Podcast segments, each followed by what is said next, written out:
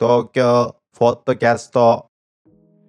この番組は東京メインに都市風景を撮り続けることにじゅうさんねん、新納翔が写真アート、はたまた思いつきのテーマを鋭く切り込んでいかないポッドキャスト番組です。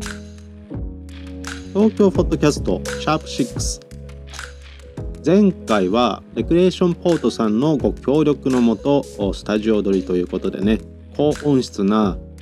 音声でお送りしたわけなんですが、いかがだったでしょうか。やっぱり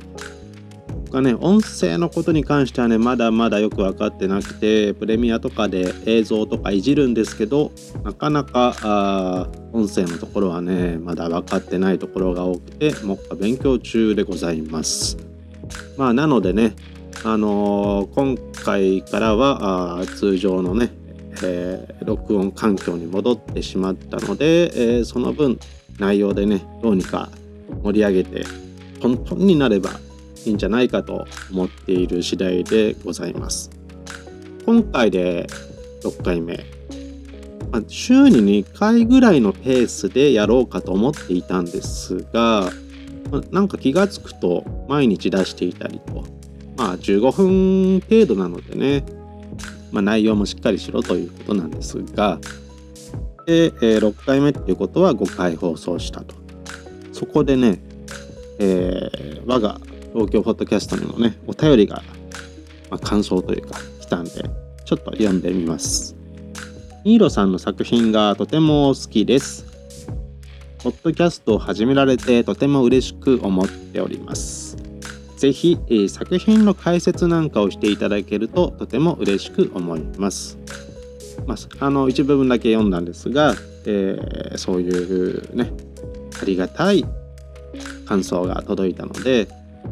えー、最近の、まあ、ペタロポリスというね、えー、写真集というか、普遍者と、えー、その年を挟んで、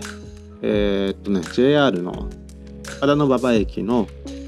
トゥモローギャラリーと、あとはあの学芸大学にあるブック&サンズ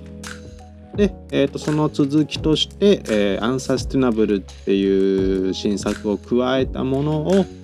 えー、銀座のね銀一さんがあのやってらっしゃるここフォトギャラリーさんで、えー、開催とということなんで、ペタロポリスのね解説をしようかななんて思ってはいたんですが、よくよく考えると、実はね、にせんじゅうきゅうねんに発表したヘリサイドっていう、まあ、これ、ね、ヘリサイドってのは僕の造語でね、あのヘリっていうのは東京のヘリ、えつまり湾岸地帯のことをちょっと指して作った造語なんですけど、えー、そのヘリサイドを撮ってる時にペタロポリスの、えー、構想というか未来都市を撮るっていうそのコンセプトをね思いついたっていうところもあって、今回はですね、ヘリサイドの、えー、どういう経緯でその作品が出来上がっていったのかっていう、まあ、裏話じゃないんですけど、そこをねちょっと話していけたらと思います。実はですね、そのヘリサイドをやるちょっと前ににせんじゅうなな、はちぐらいかな、あの新潮社の方で連載をね、写真連載というか写真都市論というね名前がついておりましたが、東京デストロイマッピングっていう連載をねやっておりました。読む読むっていう媒体ですね。あの写真とテキストで、えーまあ、テキストかなりいちまんごせんとかかな、と写真がじゅうまいぐらいとかで、えー、綴っている、まあ、中澤慎一さんのねアースダイバーとか、それにちょっと似ているといえば似ているのかなと自分でも思いますが、まあ、簡単にその本の内容をちょっとあの説明すると、まあ、デストロイマッピング、破壊されている場所をマッピングしていくというわけなんですね。簡単に言うと、例えば渋谷区っていうものはあの地図的にはくっきりと線で書かれているわけなんですが、一写真家として街を歩いて、その景色で見た渋谷の境界線っていうのは必ずしもその地図の境界線と一致しないっていう、渋谷文化圏っていうものが必ずしも渋谷の境界地図上の境界とは一致していないと。もうちょっと手前で渋谷が終わっていたり、実は飛び地のように渋谷ってものが、えー、隣の方にあったりとか、まさに景観がどんどんこう変わっていく、まあ、壊されていく自分なりの地図と。板橋だったらここからここが板橋であって、実は、まあ、高島平とかがじゃあ板橋というのか、板橋駅の板橋と高島平の板橋ってのはこれまた性質が若干違うよねっていうような。じゃあ厳密に言うとどこら辺からじゃあ埼玉になっていくのかとか、そういうものを、えー、写真家目線で、えー、見つけると。そんなことを考えて、えー、連載してました。その中でいろいろ考えてはいたんですが、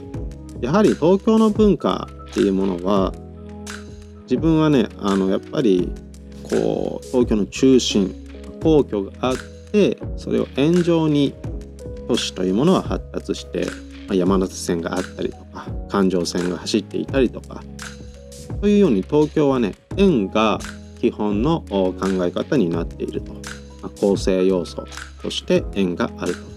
僕もね、そういうふうに考えていたんですね。東京の中心からだんだんだんだんと新しいものが湾岸の方に向かって波及していく、まあ、ちょっとこうイメージするなら、何もない、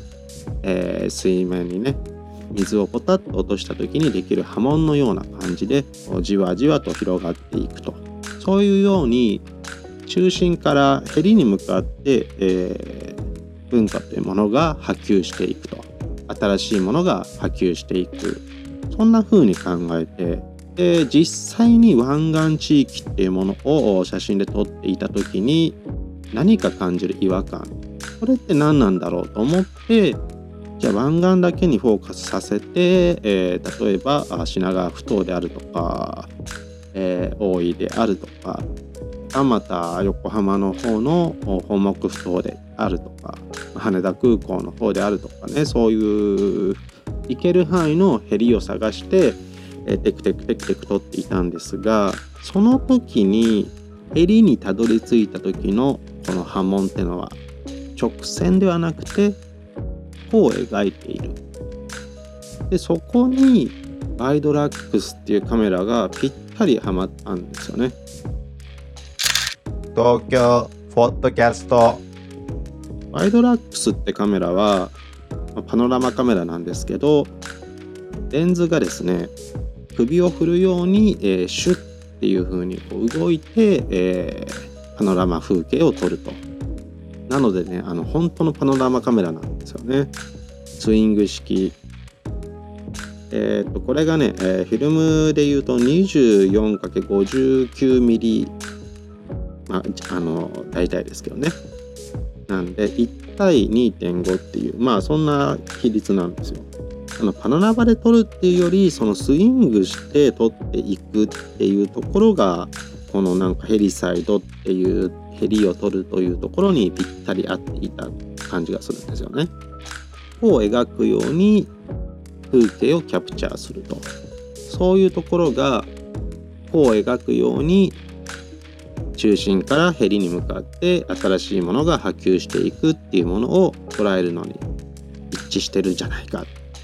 そう思って、えー、フィルムをね、久しぶりに使ってやりましたね。えー、ワイドラックスを持って、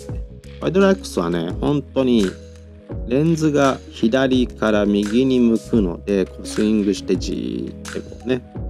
首をね振るように動いていくので、手をねちょっとでも前面にね、カメラの前面にね構えるからって出したら、もう手がすぐ映っちゃうぐらいな、そんな感じなんですよ。本当にね、あの広い範囲が映るんで、でそれはね、それで良かったんですけど、にまいめかな、いちまいめの撮影は結構良くて、まあ、ぜひね ユーアールエル を貼っとくので、まああのー、これをね聞きながらちょっと見ていただければなと思うんですが、 ディーエム にも使った、あのー、呪いのね大鳥居と言われている鳥居がある、ちょっとね印象的な写真が撮れて、あこれなかなかワイドアクセやっぱり合ってるなと思ったんですが、悲劇がにほんめですよ。にほんめ、いやなんかね、あのこのにじゅうよんたいごじゅうきゅうっていうか、そのワイドな画面っていうものって、ワイドアクス自体が出たのって多分結構古いんですよね。時代的には昭和なので。ただね、この令和の今、なんか同じものってあるよねって、現像というかね、現像したものをデジタル化したものをね、こうパソコンで見た時にあれって思っちゃったんですよね。これってストリートビューじゃんみたいな感じになっちゃって、ワイドアクスで撮るとただただ普通のストリートビューの画面になっちゃってるっていうね、問題が大問題が発生しちゃって、ストリートビューがない時代だったらすごい目新しい多分その写真だったと思うんですが、いかんせんね、これだけストリートビューっていうものをね、まあ僕自身も頻繁に見るし普及してしまったこの現代においては、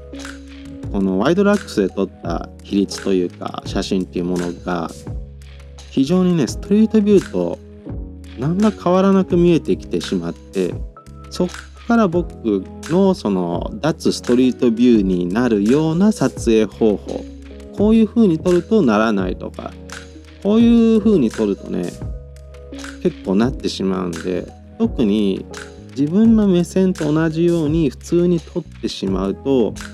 ダメなんですよね。例えば道路の中心なんかでそのパノラマを撮ってしまうと、まさにストリートビューにしかならないので、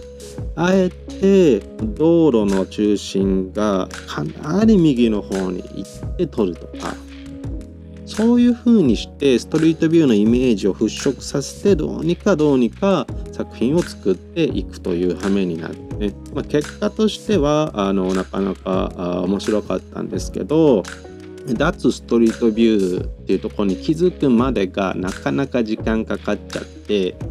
あの写真評論家の飯沢幸太郎さんにね、あのアートスケープっていうサイトで、こちらもリンク貼っときますが、かなりひどく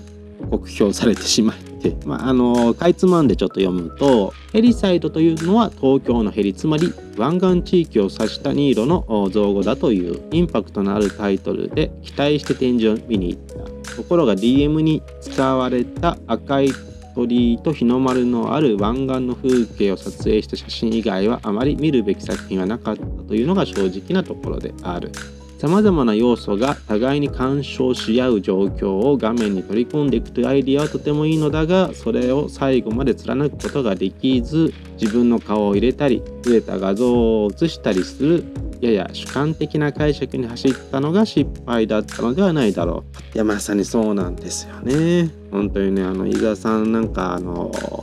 パッと見てるようで、ここまで見てんのかと、本当にね感服した次第です。その作品を撮ってる中で、えー、ペタロプレスにつながっていったという意味では良かったんですが、ヘリサイド単体ではちょっとね、自分でもうーんっていう感じだったので、なかなかどうしてこんなにね見透かされるもんなのかなと思ってしまいました。この ユーアールエル に載せているヘリサイドの特ににまいめの写真が何なのか、これねちょっとまだ答え知らない人はぜひ当ててみてください。では次回、